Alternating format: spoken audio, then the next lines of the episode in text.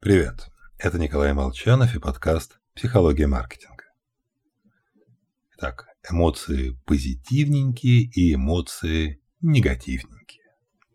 Последнее понятно. На нас наорали, мы орем в ответ. Или сжимаем зубы и злобно молчим. Негативные эмоции мотивируют в рамках базовых реакций «бей-беги», заставляют четко сфокусироваться на проблеме. Потерпевшие могут великолепно описать вид ножа в у грабителя, но абсолютно не помнить, была ли у бандита борода. А вот зачем нужны позитивные эмоции? Нет, они, конечно, очень приятные, мы все такие довольные, улыбаемся, не деремся, никуда не бежим. Ну, и что?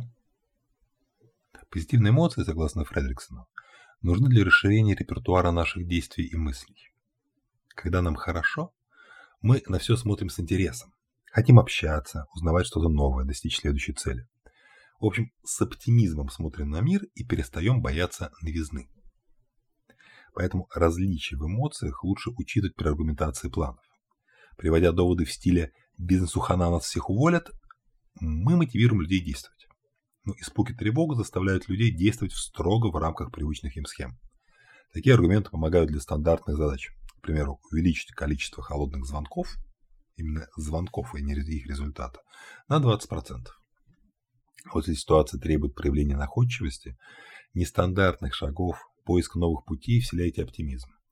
Ободряйте, показывайте жизнеутверждающие примеры и обещайте золотые горы.